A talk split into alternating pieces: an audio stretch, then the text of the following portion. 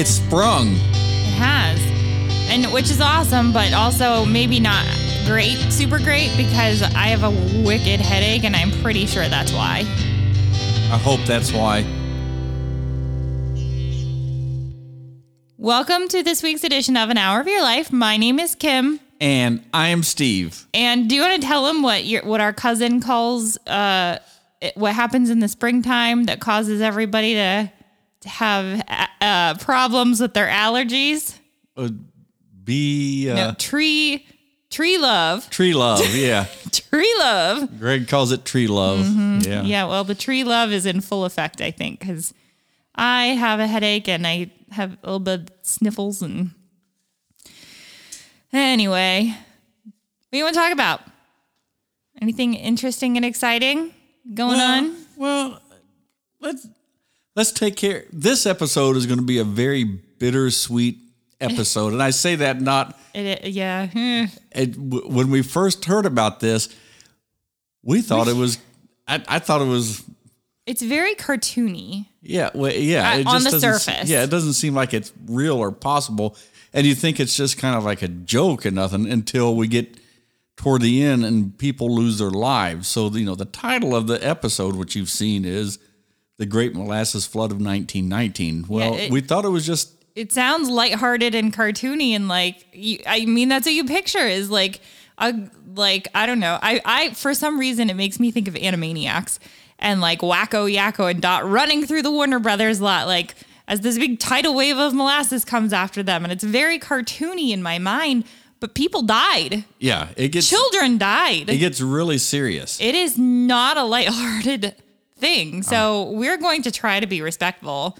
Um, but I still can't. It, like I, I think this is going to be a hard one for me okay. because I think like I can't help it. It's still kind of funny, but it's not funny at all. Yeah, it's. n- Let's take care of a little business first. Okay. Okay, so this past week, I realized that we didn't own the domain name for an hour of your life. So what I do, I went to GoDaddy.com and I reserved an hourofyourlife.com so no one could get it and try to charge us a million dollars for that or whatever, we- or just we put nefarious things out there and use it, whatever. But I I wanted to reserve it anyway, whatever. Then I thought, well, you know what? As long as we have the URL, I may as well make a website. Why not? We got it. Go uh, an hour of your life.com. And so I went and I made a website. took me about two hours. Um, So we have a website. so right now, if you want to go to an hourofyourlife.com, you'll see our website. Now I'm going to tell you right up front, So fancy. there's nothing fancy about this. It's a it's a GoDaddy free template, and so it's Yeah, it's I not. can't do a lot with it right now. There's no bells and whistles. yeah, but the good thing about it is we've posted some pictures. There's two pages to it. So we've posted some pictures, some of our favorite pictures out there that kind of relate to some of our episodes Mm-hmm. and things like that. And there's also a link to the current episode, and you can there's a link to actually the Podbean, and it just where you can go and you can find all the episodes. So I guess if you really listen, it makes it convenient. You Yeah. all you have to do is remember an hourofyourlife.com. Super easy. Yeah. We're kicking around some extra ideas. Um, I, you know, one of the things that we've maybe talked about is featuring a charity each month, uh, and like linking to that charity's page. That if you want to, um, you know, check them out and sponsor them or whatever, uh, that's something that we might do. If we ever get famous, we'll get some merch on there, but that's not anytime in the near future. Yeah, there's no merch coming. Uh, we do have stickers though. I we I We'll mention give that those from time to time. We're yeah. not selling those. No, no, no. That's what I'm saying. Is if you want a sticker, just go to an we're- hourofyourlife.com and and there's a no, we are nowhere big enough to start selling no, merch. no, no. But no, but listen, there's also a thing on there where you can like there's a chat feature. And so you can go to an hourofyourlife.com and just chat and say, "Hey, send me a sticker. This No, is my it address." Doesn't work. It it just takes you to the email. Well, I mean, whatever. yeah, it's not- it's not like a live chat, like a well, uh, if we get the email in real time, and I'll email you back right then because it comes into my phone, which is attached to my hip. So- Well, I get it in real time. It just goes to the uh, a lost hour at gmail.com. yeah, I know, but you don't always like. I live with my phone. Uh, that is true. You, you do So- live with your phone. So it almost will be like real chat. Anyway. Yeah, but I So promise. thing. But I promise, with the website, bigger and better is coming. We- You know, we don't know exactly what we want to do with it, but there's there's going to be some good things coming with that website. We'll get there. Now we do have some new followers this week. Yay. Jasmine, S.J. Nichols two, Babs, and this one is PBJ PBG seven six zero C zero CXG seven. I wonder if that person is a real person. Don't know. Oh, you know it, it is. It's the. Uh, I'm pretty sure it's the Podbean. When, when you uh, start a podcast, Podbean Mm-hmm. gives you that. I I can't explain it, but it is a real person. Oh, well, whatever, yeah. welcome, real person. yeah, so w- welcome and tell five friends about an hour of your life. Now, all you have to do is say, Go to an hourofyourlife.com. go to an hourofyourlife.com and you can follow along and do whatever you want to do with it. But I do have another follow up. Episode 53, Buford Pusser. So last night, a uh, gentleman through Facebook contacted me through Messenger, and I'm not going to use his name without permission because we didn't we didn't go into that. But he had some really interesting facts and insights from a guy named Mike Elam, who is an author and who's conducted a lot more detailed and extensive research on Buford Pusser. Um, you know, it, there, there, there's a lot more to the story, and there's always a twist. And apparently, Mr. Elam has uncovered a lot of those twists. So apparently, I, I think you can buy his book. It's called The Other Story, and I think you can get it on. Uh, You might Am- be able to get it at the library. you can get it on Amazon. I know that for sure. okay, well, there and you the go. other news is Kim passed her CCA. I, I did. For those of you that What don't is a know, CCA? um, I, I am now a certified coding associate, which means I get letters behind my name. I'm so fancy. What, what are the letters? CCA. yes. And I've been listening to. So she started a over a year and a half ago. Went back to school to Sinclair and picked up an asso- and picked up an associate's degree to be able to do this well, it's not. I mean, it's not quite. It's not a, a degree. It's just a certification. a certification. And then on top of that, for the past six weeks since she finished oh school, I've been I've been listening. so oh, I'll never pass. I'll never pass. Listen. Oh my gosh, I'll I- never pass. No. Okay, now listen. I I'm a, a pretty good test taker. And uh, so I don't normally get freaked out by tests, but the last major test I took was my uh, at the time it was the praxis to be able to teach English and that's my that's my love. Like I love English and I love language and so I and studied for really hard four for weeks that one. before that, oh my gosh, I'll well, never because pass. it is I'll never very pass. it is very that is a very difficult one. and you aced it. I I did very well on it, but that was kind of a, a you know that's where my heart is. This one is much more um, technical, I guess, and so and I was kind of panicked. I felt pretty good about it, and then I started working on the um, like the study guide provided by the the basically like the licensing organization and I bombed like so bad. There were things that we didn't learn in school. So I honestly I had to go to Google and kind of self-educate on some things that we they just didn't teach us at all. you did your research and you educated yourself. I did and I got a little just salty. like you're supposed to do. Yeah, I got a little salty for a minute there. I I'm I I'm sorry No. that you I'm sorry that you mentioned the name the name of my school because they did a great job. The staff uh, the faculty was wonderful. Um, but I they uh, Apparently they knew what they were doing. They did because I did pass, but there were several things that we there was like a whole book that we didn't learn about. Okay. A whole book of codes that I needed that I didn't know existed. I say they knew what they were doing because you passed. I did. If I you've did not pass. figured out, Kim is a whole lot more book smart than I am. Oh, well, I don't know. And I had no doubt from the beginning that you would. I, did- I have a whole lot test. less self confidence than you do. Well, I've And got a lot of. I've got a lot of confidence in you. Naturally anxious. So anyway, so now I can do medical coding. I don't know if we. I think we mentioned it on the show a couple times. Yeah, but you, you have. so now, if if you're looking for a part time medical coder and you're a medical professional, hit me up.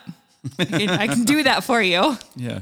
Okay. Well, are you ready to get on to the sweet part of this episode. Yeah, so let's talk about that a little bit. There's there's kind of a, a you mentioned it's, it's a a, bitter it's a two part. It's a two parter in a one episode show. Yes. So you- let's there's a a, Yeah. a sweet part and a bitter part, and we're gonna cover the the sweet part first. yeah. So the first thing we're going to do is we're going to talk about that sweet and delicious syrup called molasses. You know, we're not talking about honey. We're talking about molasses. Now, specifically, this episode is is entitled "The Great Molasses Flood of 1919." in Boston, Massachusetts. But before we get into that terrible disaster, and again, we don't absolutely do not No. want to make light of this, but I think that I didn't know about it. I'd never heard of this. I hadn't either, and it's a major thing. So I only recently learned about this, but I think what we wanted to do first to begin with is we, we want to talk about molasses because there is I didn't realize all the uses for molasses, and that's And the- integral to the story. in the interesting history of molasses. I mean, when we say interesting, it's interesting to us. Maybe there's people out there and think, oh my What gosh, heck? these people are excited about I, molasses. okay, but it is really interesting. Um, I also would like to publicly go on record as saying that I am not a fan of molasses. I am. You are. I. Yes. You have a massive sweet tooth. Yes, I do. molasses is too sweet and rich for me. I do not like it. But you use it. I use it in baking, And but often I don't eat it. I don't a lot of times eat the like your favorite cookie is a molasses cookie. Oh. I don't generally like I, I can't wait for Christmas just I- for the molasses cookie. That's the only time I make them. I did find a recipe this year that I do like, but generally speaking, I, I don't like molasses cookies. I don't like molasses flavoring. It's too Kim, sweet. Ta take your uh, headphones off for one second. Why? I gotta say something. I don't want you to hear it. Okay, go for it. I, I like the old molasses cookies better than the ones she made this year. Okay, you can put your headphones back Okay, on. Okay, well maybe maybe next year I'll make I'll make Okay. double batches. Okay, but anyway, let's get back to this. Um, so we're going to talk a little bit about molasses. We're going to talk about its history, its uses, and its nutritional value. Which is zero. Yes, no, no.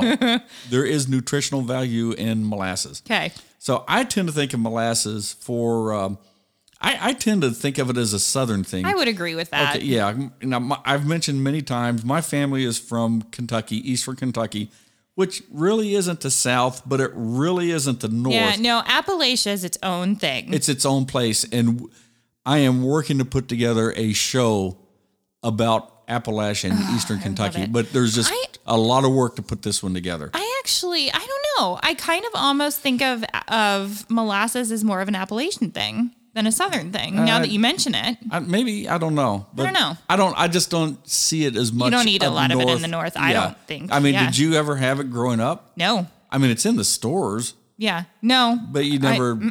okay. occasionally my grandma would bake something with with it like cookies or whatever but i don't i don't remember ever having molasses cookies Well, your grandma made some good molasses cookies.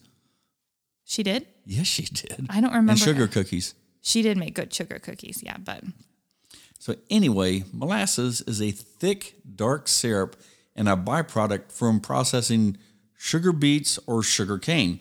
Now the British they they have molasses, but they call it treacle, hmm. and so it, it's been around for a long, long time. So side note i kind of want to start calling you sugar beet a sugar beet, anyway sugar. So i'm sorry So We're getting- yeah, so how do, how do we get molasses? So when sugar is produced, the sugar cane or sugar beets, they're first crushed and their juice is extracted. Now, in my time, I have seen back in Kentucky, I've seen they used they used to make molasses, and there would be a pole, and the horse would be hooked up to this pole, but the pole really wasn't the the uh, this is in your lifetime yeah, yeah. I, they, picture this is like 1800s no, kinda no, stuff. No, no, They little small farms and stuff. They'll make molasses.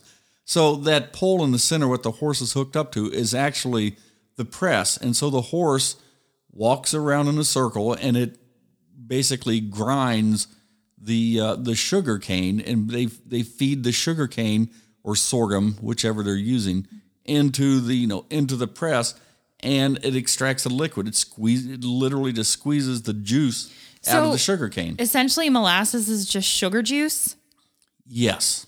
Oh. Now, Okay. Now this this was in Kentucky. Now commercially, it, it's the same process, but the presses obviously are Sure. are bigger and they're more industrial, Mechanical and, stuff like that. Yeah. and instead of a horse. But I've seen I have seen Huh. sugar molasses made like this. Interesting. Um, So when they get the juice, I'll call it the juice, it's boiled down until it forms sugar crystals.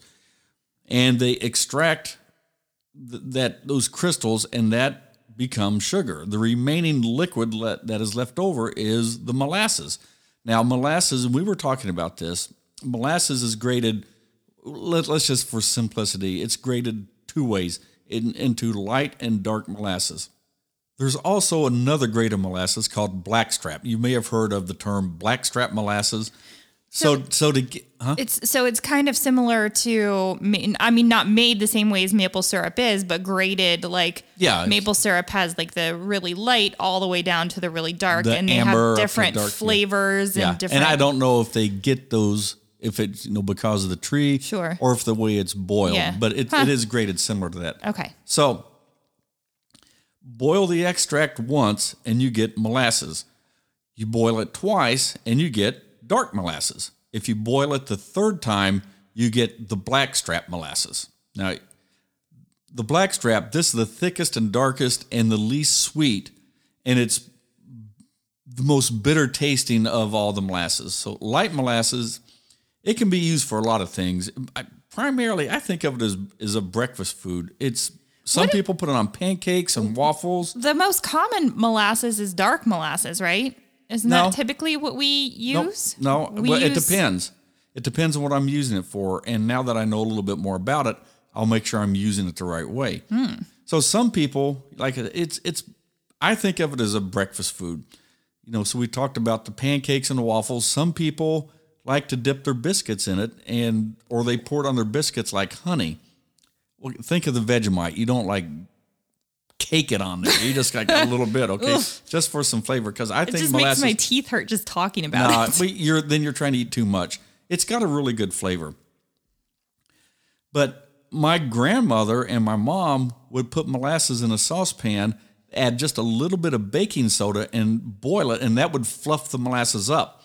So you bring it to a boil and you serve it on a plate to be eaten, like I said, either in a biscuit or it's thick enough you can take a fork and like Isn't eat it like a meringue texture? yeah, it, it can be. Yeah. Yeah. And I, you know, sooner or later it will settle down and it'll Yeah. it'll go back. But if you get it when it's hot and fresh, it's like a meringue is a good way to do it. I mean, it it turns almost a golden color when it's like that. Now it's hmm. sweet, and you don't want to just. Yes. sit there and like Ooh, eat it by the spoonful. I think you but probably would, but oh yeah, I can. but no, no, thank you. yeah.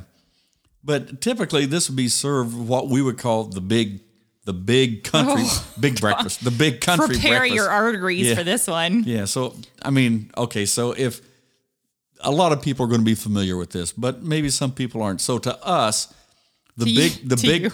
the big country breakfast would be biscuits and gravy, some sort of meat or two or three, which would generally be bacon, ham, and it might be sugar cured ham. It might be Country ham, country ham, which is salty, salt. or it might be they would make red eye gravy out of that ham too, or it might be sausage, either links or patties, Or all Fri- of the above. fried apples, and molasses. Now that would be the. I'm getting hungry. Oh, that's so much food. and the fried molasses. So that would be like when the family comes over and you just want to put on that big breakfast on Saturday morning, and then you don't want to do anything except sit around and watch TV or do something Oh the rest of the day. Yeah, so much. It's like a three thousand calorie breakfast. well, you don't eat the rest of the day. Some But that's true. do. Oh, and eggs. There's Oh eggs. yeah, You oh yeah. I forgot about eggs. eggs. Yeah, There's always eggs. Sometimes there there's biscuits or toast. Some I mean sometimes there's biscuits and gravy and toast yeah. That's the, the big breakfast. and eggs. I guess if you went Whew. to Bob Evans or uh, Cracker Barrel, it's uh, It's like country breakfast light. Yeah. Honestly. Oh, yeah. Oh, sometimes there's fried potatoes too. yes. Sometimes, depending on where you're at. Yep. Whew. Anyway, I'm hungry. Whew. Dark molasses is used primarily for baking, especially during Christmas time for gingerbread, which is what the kind of cookies that we're that I'm kind of more familiar with is is not necessarily molasses quote unquote cookies, but like gingerbread cookies. Um, as well as Pennsylvania Dutch shoofly pie, which I am not familiar with. I've heard of shoe, shoe, blah, blah, shoofly pie. That's a tongue twister. It, it really is, but I That's almost as hard as Sugar Creek Township. but I don't know what's in it or how to make it. I've never actually had shoofly pie because I'm not Pennsylvania Dutch, nor have I ever really spent much time up there. Well, when we go to Florida, you can ask Suey I will. Uh, because she comes from Pennsylvania. yes, Dutch our sister in law is from Pennsylvania Dutch country, and I bet you she can make me some shoofly pie. Um, and dark molasses is used for Boston baked beans. And so when I buy the molasses, I generally am buying it to cook with, and so I generally do buy the uh, The darker? Mm-hmm. the darker molasses. Yeah, I think I might like the lighter better because it's not. I don't know. It's the darker is much richer. I think. well, it's usually in the food, so you're not just eating it Yeah. Ugh. Many barbecue sauces use molasses. like Steve's famous barbecue Steve sauce. Steve does use molasses in his barbecue sauce. It I have world famous, and I may start is it world that. famous? It is because I learned this in Germany. oh, all right. Yes, so it is world famous. Maybe we'll put the recipe up. Yeah, there was a uh, lieutenant colonel who lived there, and um, he was out barbecuing one time, and he taught me this recipe, and I've adapted it and adopted it and adapted it, and I make it. So maybe one day, if we do get a merch page, you'll see an hour of your life sell barbecue the sauce. sell the barbecue sauce. Yeah, It, dark molasses is also used to make rum. it comes in quart jars. Uh, Black what the the, The rum? molasses, Oh, the the barbecue sauce. blackstrap and other low grades of cane molasses are used in animal feed. Yeah, like horse and mule feed, and my brother is raising goats Oh, does, does Down he there. use it in his goat? Yeah, feed? he has like a goat feed, like Purina goat feed, and they mix up like the oats and the grains with uh, a little bit of molasses because it gives them energy. Hmm. We are going to go visit. for them. We're going to go visit them here in a couple weeks, and I'm very excited to meet these goats. Blackstrap is also used in the industrial production of vinegar, citric acid, and other products. And the molasses obtained from sugar beets has a very low sugar content and it's generally inedible. So I'm going to guess that's like the kind of feed molasses that you give to animals. Probably so. Um, now, before 1948, molasses was fermented to make industrial ethyl alcohol. This is going to be central to our story um, because our story about the molasses flood, uh, you'll see that they were using it to make alcohol. Um, and so uh, it was not necessarily to be consumed with biscuits. Also, FYI, ethyl alcohol is now made mostly from ethylene. So, this has greatly decreased the demand for molasses, but it was very popular in the Americas prior to the 20th century when it was plentiful and commonly used as a sweetener in foods. Molasses was also an ingredient for brewing beer during colonial times. Even George Washington published a molasses beer recipe. The father of the country. Now, I would like to trade and barter with our listeners. If you are a home brewer, I will trade you. I'm I'm gonna kind of put Steve on the spot here. I will if you make us a, a a little bit of George Washington's molasses beer, we'll give you we'll trade you for some of Steve's molasses barbecue.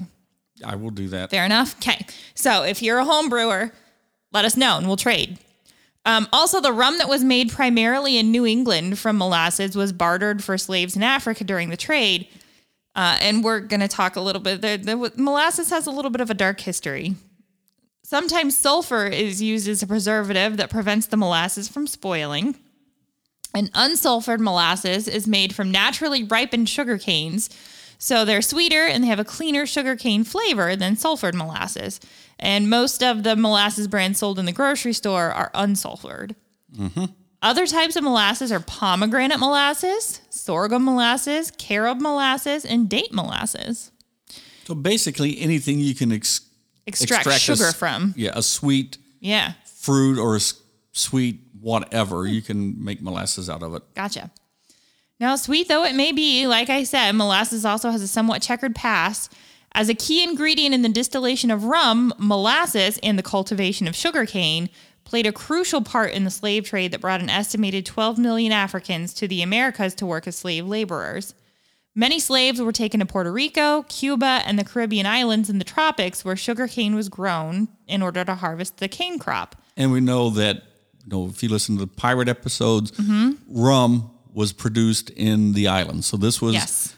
a major, major part sugarcane, rum, slave trade. Yep, absolutely. And we're not going to get into that now, um, but that that is, you know, it does have a little bit of a history to it.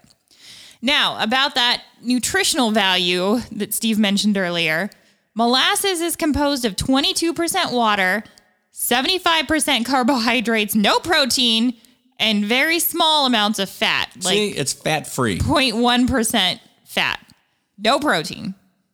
Uh, in a 100 gram, then we're going to get into science here. In a 100 gram reference amount, molasses is a rich source, which, according to the USDA, I guess, Yep. uh, is a rich source of value, is 20% or more of the daily value. Of B6. Vitamin B6, I don't know what that does for you, but That's important. it, it is. You should eat your molasses. uh, I guess, and several dietary minerals, including manganese, magnesium, iron, potassium, and calcium. All necessary for your body to function properly. The sugars in molasses are sucrose, which is a total of 29% of their, the carbohydrates, glucose, which makes up 12% of the sugars, and fructose, which makes up 13% of the sugars, according to data from the USDA nutrition table. Now, you may have heard molasses referred to as sorghum, and you're probably curious what the difference is between sorghum and molasses, or maybe you're not curious, but we're going to tell you anyway. I was. Sorghum is made from the juice extracted from the sorghum plant, and molasses is made from the juice extracted from the sugarcane. That's kind of like what's the difference between a bison and a buffalo? Hmm. But we'll get into that later. We will? Not during this show. okay. On the buffalo and bison show. oh, all right. I didn't know that was around the corner, but okay. So now that you know more about molasses than you either hadn't ever wanted to know or you just didn't realize there is so much to molasses, we now bring you to the story of the title of this episode The Great 1919 Molasses Flood off Boston. And this is where the story is going to take a little bit darker turn. Yes, so all Yeah. of the lighthearted um Every, every time you. Yeah, every time you pass through the grocery store and you reach down there and you see the Brer Rabbit molasses, Oh, is that what it is? We always buy grandma's. yeah, grandma's Brer Rabbit, whatever they happen to have at the time, um, Yeah, think just of it. realize it's not just, I- mean, it is. It's literally just a jar of molasses, but there's a lot more to the history and the story of molasses than that little jar of Brer it's Rabbit or grandma's really grandma's fascinating. I Yeah, mean, besides just this, like the to us. We, well, I mean, besides just this, the like we talked about the slave trade and the way that um, molasses there's a really history. there's so much to it, and I never really thought about it until this Yeah, episode. and I mean, yeah, and it's just a whole part of world history, American Mm-hmm. absolutely. history, the, the history of the Caribbean. Oh, yeah. yeah. It's you can't ignore it because it's there, and this is why and how, and you know, hopefully, you know, now we all understand a little bit more of why it was such an important part of trade. It really makes me it makes me want to know what other foods have I just not really thought about yeah, that exist in the world. We this may be like the this may be the start of a new series maybe. I mean, there's a lot of stuff on the history that we just take for granted and we don't even realize. the dark history of foods. Anyway, So let let's move on to um, the the darker side of her story here. So the source of what became known as the Great Molasses Flood was a 50 foot tall steel holding tank loaded located on Commercial Street in Boston's North End. The molasses in the tank were the property of the United States Industrial Alcohol Company. United States Industrial Alcohol took regular shipments of molasses from the Caribbean and used them to produce alcohol for liquor and munitions manufacturing to support World War I. Now, the company had built the tank in 1915 when World War I had increased demand for industrial alcohol. As Kim said earlier, they made the ethyl alcohol out of this and they needed the ethyl, elth- ethyl alcohol to um, for the war effort. So Now, this company was make was producing this from molasses, getting the molasses from the Caribbean. Again, another part of history and why molasses was vital and crucial and important to the war effort. Now, do you? I you may not know because it wasn't really anything that you necessarily did while you were in the army. But I never knew that alcohol had anything to do with munitions. Do you? Do you I know? am about 99% sure it was used for, and probably still is, in the production of gunpowder and explosives. Oh, okay. Which, you know what, just uh, down here around Kings Island, there was a munitions plant down there. Did you know that? I did not know that. Yes, there was. Back to the story. The company had built the tank in 1915 when World War One had just dramatically increased the demand for this industrial alcohol. The construction process had been rushed, and I mean, they had to get it done. They needed to build this tank right now because they needed the munitions. So they, they just threw this tank up apparently and uh, kind of haphazardly to meet the needs of the war effort.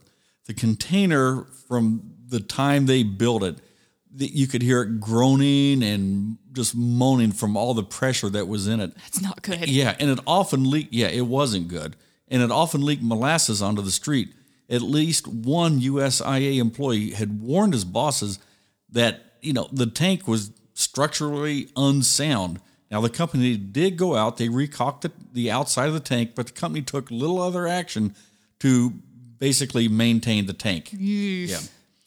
By 1919, the largely Italian and Irish immigrant families on Commercial Street had grown accustomed. I mean, they just got used to hearing the rumbles Yeah. and metallic creaking that, that was coming from the tank. Oh, yeah. The temperatures on the afternoon of January 15th, 1919 were over 40 degrees, which was Fahrenheit. Fahrenheit, yeah, which was unusually mild for a Boston winter. Oh, yeah. I Commer- mean, normally you're looking at teens and 20s. I, I assume, yeah. It's cold. Yeah, so anyway, and that was pretty unusually mild for a Boston winter. Now, Commercial Street was busy with the sound of people working, with horses, you know, doing their clip clopping as they walk by. And there was a, an- elevated train station which was nearby. So there was a lot of noise on Commercial Street at this time. At the Engine 31 firehouse, a group of men were eating their lunch while they were playing a little game of cards. Just, you know, it was just a normal day. Near the molasses tank, a little boy, eight year old Antonio DiStasio, his sister Maria, and another boy named Pasquale Antosco were gathering firewood for their families. Again, just a normal day. No Uh, one this is the expected anything I to happen. hate so much. At his family's home overlooking the tank, barman Marty Clougherty was still dozing in bed. Having uh, he he'd worked a late shift at his saloon, and the saloon was called the Pen and Pencil Club. But around 12:40 p.m. mid-afternoon, the calm was broken by the sound of a metallic roar. Before residents had time to understand what was happening, the recently refilled molasses tank had ripped wide open and unleashed about 2.3 million gallons of the dark sludge molasses into the streets. The Boston Post later wrote a rumble, a hiss, some say a boom and a swish, and a wave of molasses swept out. Witnesses reported that they felt the ground shake and heard a roar as it collapsed, a long rumble similar to the passing of an elevated train. Others reported a tremendous crashing, a deep growling, a thunderclap like bang, and the sound like a machine gun as the rivets shot out of the tank. Could you imagine? I know, and like you don't know what's happening. Like You- you, they don't have- kind of do, but kind of don't. They have no idea what happened. it's such an unnatural noise to be hearing at that time of day that with like everything going on. I mean, like you said, it's a sound. It's a noisy, busy street, but this is a different noise that sounds very out of place. and very loud. Um, a 15 foot wall of syrup rushed over Commercial Street at 35 miles an hour, which that's one of those lines that, like, it sounds funny until you get to the second part where it obliterated all the people, horses, buildings, and electrical poles in its path. So you think about a 15 foot wall of syrup, and it sounds kind of funny, but even the solid steel supports of the elevated train platform were snapped. Antonio DiStasio, Maria DiStasio, and Pasquale Iantosca were all instantly swallowed by the torrent. Maria was suffocated to death by the molasses. Pasquale was killed after being struck by a railroad car. Antonio lived, but he suffered a severe head injury from being flung into a light post. Molasses waist deep covered the street and swirled and bubbled around the wreckage. Horses died like so many flies on sticky fly paper, and the more they struggled, the deeper in the mess they were ensnared. Human beings, men and women, suffered likewise. The Boston Globe would later write the force of the molasses wave caused buildings to, quote, cringe up as though they were made of pasteboard. So I, it just, it goes from being, oh, ha, ha, ha, this flood of molasses to three children are dead now. Like, it, Well, violently. there's a lot more dead people. Oh, yeah, but violently. These are the only stories that, right. Oh, that yeah. the, the Globe reported on. violent. Yeah. Um, the Boston Globe reported that people were, quote, picked up by a rush of air and hurled many feet. Others had debris hurled at them Can from you imagine a rush of air? There was so much force. Yeah. That the the air pressure pushed these people up in the air. We'll talk about it later, but they compared it to a tsunami. Yeah. Is how aggressive this was. Um, others had debris hurled at them from the rush of sweet smelling air, and a truck was picked up and hurled into Boston Harbor. The Engine 31 firehouse, where the guys were playing cards, was knocked clean off its foundation, causing its second story to collapse into its first. And we're going to come back to the firehouse in a minute. The nearby Clougherty house, meanwhile, was swept away and thrown against the elevated train platform. Martin, having just woken up, watched his home crumble around him before being thrown into the current. He said, I was in bed on the third floor of my house when I heard a deep rumble, and when I awoke, I was in several feet of molasses. Clougherty nearly drowned in the gooey whirlpool before climbing atop his own bed frame, which he discovered floating nearby. Now, the barman used the makeshift boat to rescue his sister, Teresa, but his mother and younger brother were among those killed in the disaster. Almost as quickly as it had crashed, the molasses wave receded, uh, revealing a half mile swath, a half mile swath of crushed buildings, crumpled bodies, and waist deep muck. I can't even imagine. And then ev- eventually, you know, once it kind of recedes a little bit, you're going to have to clean all this up. Well, we'll, we'll get to that. And here and there, uh, they, they saw forms struggling, whether it was an animal or a human being. It was impossible to tell. The Boston Globe, the I'm sorry, the Boston Post reporter Wow. eventually wrote, only an upheaval, a thrashing about, and the sticky mess showed where any life was. So I mean, it was that deep that it was just they could just see. Wow. Flailing. And, and these Yeah. people are drowning. Yeah, Animals are drowning. yeah. Yeah. First to the scene were 116 cadets under the direction of Lieutenant, Lieutenant Commander H.J. Copeland from the USS Nantucket, which was a training ship um, of the Massachusetts Nautical School, now the Massachusetts Maritime Academy, that was docked nearby at, at the playground pier. They ran several blocks toward the accident, entered the knee deep, sticky mess to pull out the survivors, while others worked to keep the curious from getting in the way of the rescuers. I'm, so people. Well, I don't, yeah, I I don't mean- want to say it was organized, but people just reacted to this. Yeah. Uh, well, it almost it reminds me kind of of 9/11 in Yeah. that sense, where Yeah. people just saw There- a, there was disaster a disaster. and they just rushed yeah, to and help. people basically reacted and did what had to be done. The Boston Police, Red Cross, Army, and Navy personnel soon arrived on the scene. Some nurses from the Red Cross just dove into the molasses, while others tended to the injured, and they kept uh, they kept them warm and uh, and they fed the exhausted workers as time went on during the rescue efforts. Many of these people worked through the night, and the injured were so numerous that the doctors and surgeons set up a makeshift hos- hospital in a nearby building. Rescuers found it difficult to make their way through the syrup to help the victims, and four days had elapsed before they stopped searching.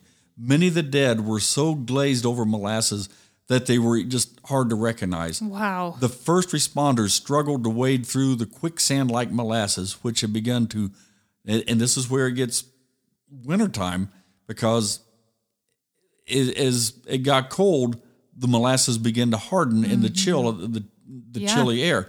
But they soon began plucking survivors from the wreckage. Now, you, we mentioned the way the firehouse kind of collapsed. The most dramatic rescue took place there at the Engine 31 firehouse, where several of the men from the card game were trapped in a molasses flooded pocket of space on the collapsed first floor. And workers freed the survivors after several hours of cutting away floorboards and debris, but not before one of the firefighters lost his strength and drowned. Over the next several days, rescue workers continued to sift through the ruins, shooting molasses trapped horses and recovering bodies. The human toll would eventually climb to 21 dead, another 150 injured, but many of the deceased remained missing for several days.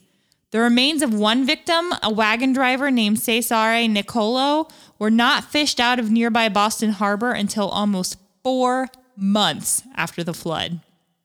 Cleanup crews used salt water from a fireboat to wash away the molasses and sand to absorb it, but the harbor was brown with molasses until summer. Now, remember, this t- happened on January 15th. Mm-hmm. The cleanup in the immediate area took weeks, with several hundred people contributing to the effort, and it took even longer to clean the rest of Greater Boston and its suburbs because rescue workers, cleanup crews, sightseers, they'd all track molasses through the streets and spread it to subway platforms, streets inside trains and streetcars, to pay telephone handsets, Basically into homes. Yeah. countless places. And so basically everything that a Bostonian touched was sticky. Yeah. This it's one again, it's just one of these stories that it's so incredible it's hard to believe if it ha- hadn't Ugh. actually happened. After it was all said and done, the victims did file 119 different lawsuits against the United States Industrial Alcohol Company. The plaintiffs argued that the molasses tank had been too thin and was shoddily built to safely hold its contents, but USIA offered a variety of different explanations for the rupture sabotage being one. Now, they claimed the flood occurred during a period of increased terrorist activity from Italian anarchist groups, which had been previously blamed for dozens of bombings across the country, primarily during World War I. So, in 1918, when World War I was still underway, an unidentified man had even called the USIA's office and threatened to destroy the tank with dynamite. So they were using this as, you know, it's it's not our fault. With this in mind, the company alleged that the tank had been intentionally blown up by evilly disposed persons. Yikes. The lawsuits against USIA were eventually combined into one huge legal proceeding that dragged on for five years. Over 1,500 ex- exhibits were introduced, and some 1,000 witnesses testified, including explosive experts, flood survivors, and USIA employees. The closing arguments alone took 11 weeks, but in April 1925, State Auditor Hugh W. Ogden finally ruled that the United States Industrial Alcohol was to blame for the disaster. Rather than a bomb, he concluded that the company's poor planning and lack of oversight had led to the tank's structural failure. USIA, USIA would later pay the flood victims and their family members $628,000 in damages, which is the equivalent of around 8 million today. By the time the settlement was finally paid, the area around Commercial Street had long recovered from the multi-million gallon molasses tsunami. Over 300 workers had converged on the scene in the days after the disaster to remove wreckage and debris. And then, like we mentioned, the firefighters later used brooms, saws, and saltwater pumps to strip away the last of the syrupy residue. But again, the waters of Boston Harbor remained stained brown until the summer, and the smell of molasses lingered for decades. Not weeks or months. You said decades? Decades. Wow. 100 years later, analysis have been uh, conducted and pinpointed a handful of factors that combined to make this such a disastrous catastrophe that happened on that day. One of the things that they that they pointed out was flawed steel, safety oversights, fluctuating air temperatures, and the principles of fluid dynamics. Whatever, the results were devastating and this is this, guy Mark Rossow kind of takes the attitude that we we Yeah. took with this when we first heard. First, you kind of laugh at it when you read about it, and it it was just horrible. He said, as in, Mark is a civil engineer and professor emeritus at Southern Illinois University in Edwardsville, and he has written books about the molasses flood. And like we said, that Yeah. was my first reaction First, too. you're like, oh, ha, yeah. ha, ha. But no, it, it was ho- it was awful. Yeah. More recent investigations uh, suggest several fundamental problems with the structure of the tank. It was designed to hold 2.5 million gallons of liquid. It measured 50 feet tall and 90 feet in diameter, but its steel walls, which ranged from 0.67 inches at the bottom to to 0.31 inches at the top were too thin to support the weight, uh, the full weight of the molasses. And that information was found in a 2014 analysis by Ronald Mayville, who is a senior structural engineer in the Massachusetts consulting firm of Simpson, Gumpertz, and Heger. I mean, that just doesn't, it's 0.31 inches. That doesn't sound very thick for millions of gallons of, of molasses. Flawed rivet design was another problem, according to Mayville's analysis, and stresses were too high on the rivet holes where cracks first formed. Although molasses had been poured into the container 29 times, only four of those refills were to near capacity. The fourth top off happened two days before the disaster when a ship arrived from Puerto Rico carrying 2.3 million gallons of molasses. And at that point, the tank held enough molasses to fill 3.5 Olympic sized swimming pools. That's a lot of molasses. That is a lot. Both the inadequate thickness and the rivet issues were signs of negligence, and structural engineers knew better at the time, says Rossow. But the tank had been built quickly in the winter of 1915 to meet that rising demand for alcohol, which could be distilled from molasses and sold to weapons companies who used it to make dynamite and other explosives, you know, using the gunpowder during World War One. And instead of inspecting the tank and filling it with water first to test it for flaws, USIA ignored all warning signs, including those groaning noises every time it was filled. And there were off there were obvious cracks. Before the tank blew, this is mind-boggling to me. Children would bring cups to fill with the sweet molasses that dripped out of it. Unbelievable. Which is why probably the little boy and his sister and his buddy were all uh, hanging out. Like they Well, hang out by the molasses, It- it was- getting some free molasses oh, off Oh yeah, the tank. it was just it was just there. It was part of their life. yeah. Yeah. When a laborer brought actual shards of steel from the tank's walls into the treasurer's office That's unbelievable. As evidence for the potential danger, Rossow wrote in a 2015 analysis. He replied, "I don't know what you want me to do. The tank still stands." Unbelievable. What engineers didn't know at that time, Rossow says, was that the steel had been mixed with too little mag- manganese, and that gave it a high transition temperature, making the metal brittle when it cooled below 59 degrees Fahrenheit. The air temperature on that day of the disaster was about 40 degrees, like we said. Its brittleness might have been the final straw in this disaster.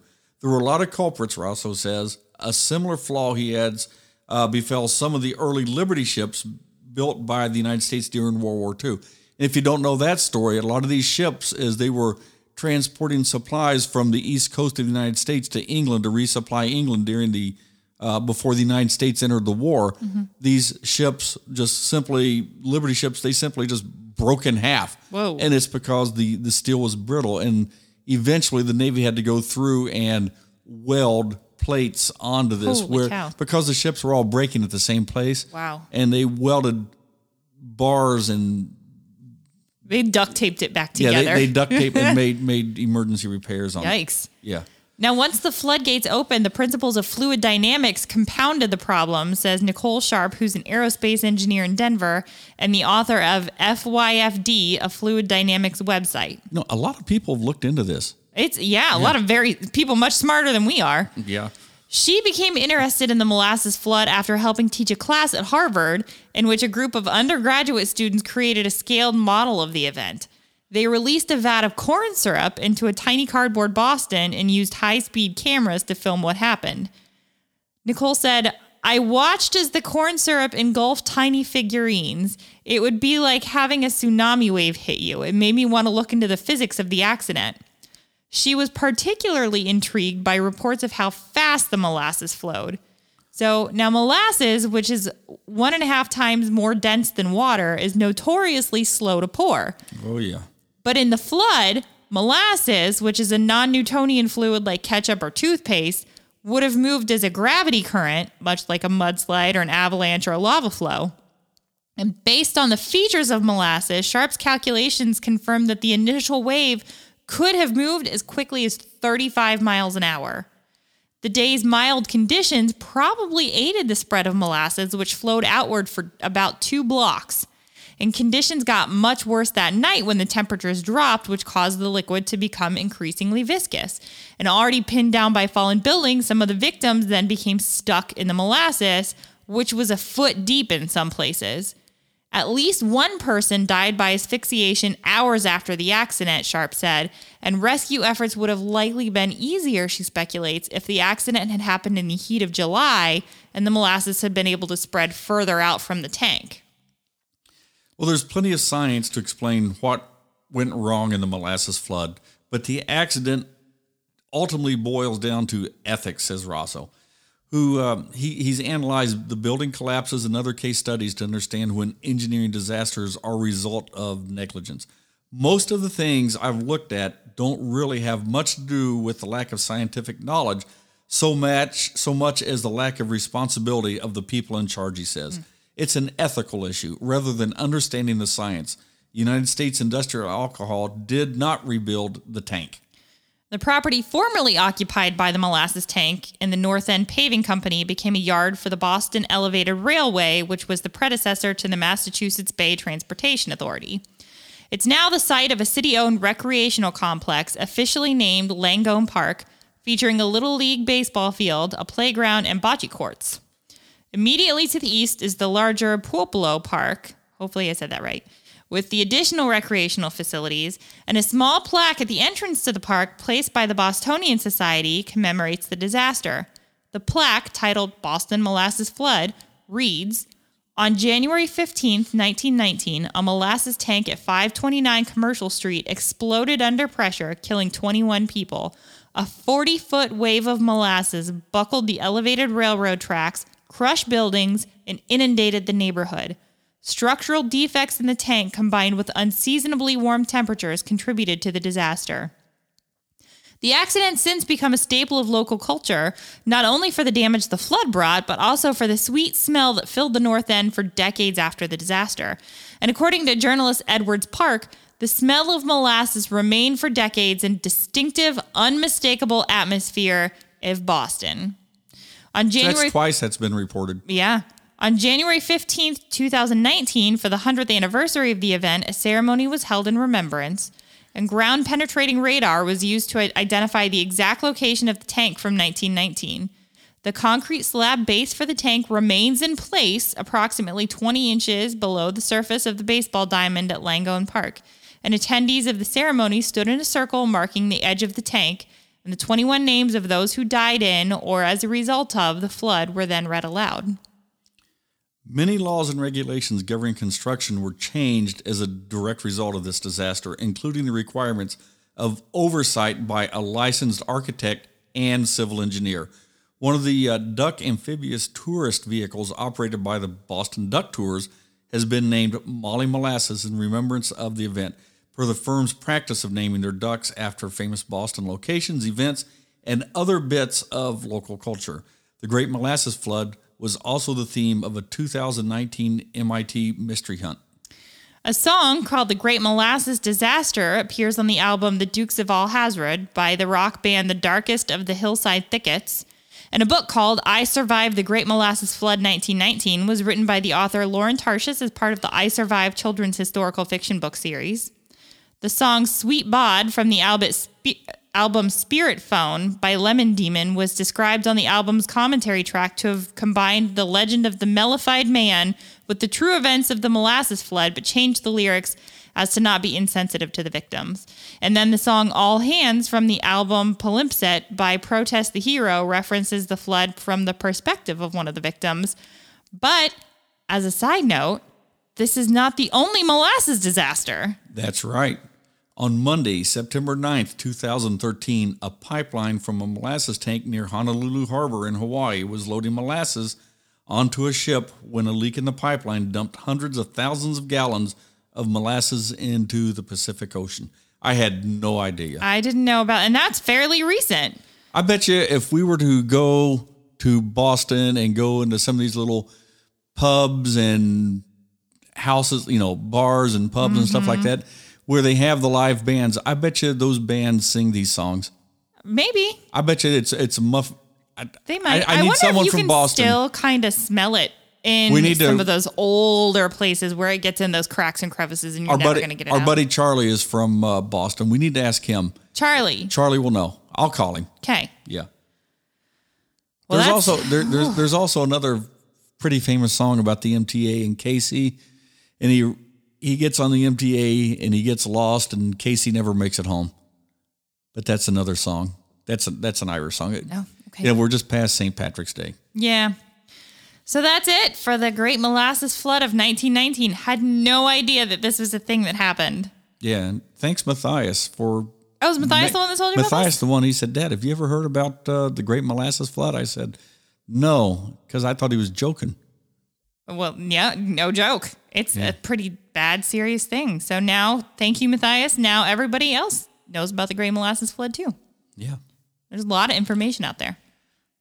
Well, anyway, sad story. Yeah. In the end, it turned out to be a very sad story, but good came out of it with laws and regulations to help try to help prevent something like this from ever happening again. And and just like with many many disasters, it's not just one thing that caused it. It's Oh, yeah. all almost always a series of Mm-hmm. events that just adds and compounds until something finally happens and everything just goes to heck in a handbasket over everything. Yep.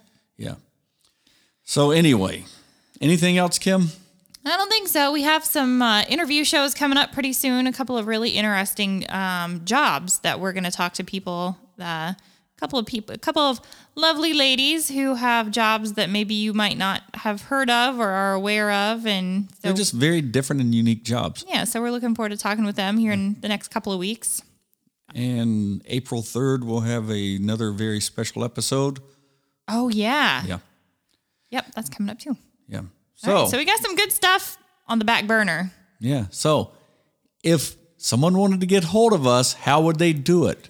I would say the first step now is, Go to an hourofyourlife.com. and everything can be reached from there. Absolutely. If you want to find us on the socials, we're on all the things. The uh, Twitter at a lost hour, um, Instagram and Facebook, an hour of your life. You can email us through the website, or you can just email us at a lost hour at gmail.com. Yeah, the easy thing is just go to the website, website. And, and hit. There's An two, there's two places you can hit. So you know, give We're us a so easy to yeah. get a hold and of. I, I was so happy to have this guy call. We talked for probably an hour about uh, Buford Pusser. So you know, if you want to bust our chops about Do something, bust bust our chops. We are not claiming to be experts We- at this, Not at all. but um, We love talking with with listeners. people, Yeah. But if if you have additional information, bring it on. We can we'll we'll do a whole another show on a topic Absolutely. and let you give your expert knowledge on anything. We'd love that, and that's why we want to do this show. Yep. Again, it's a hobby for me and Kim. We love it. We love it. We love you. All right. Anything else? I think that's it. All right. So from our studio, I'm going to do this without screwing this up. Are this you? time. From our studios in Sugar Creek Township. Thanks for spending an hour of your life with us.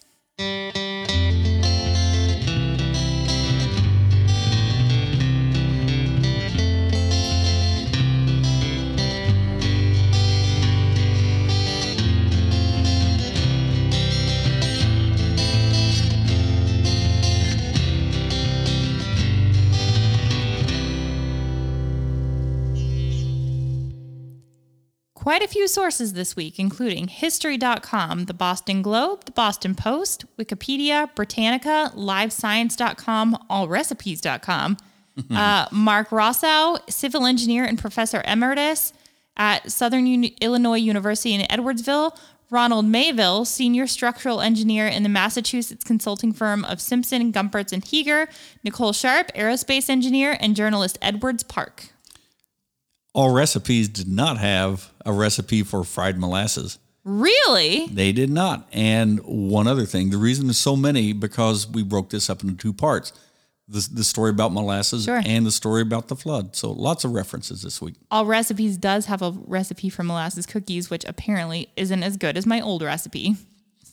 How did you know that?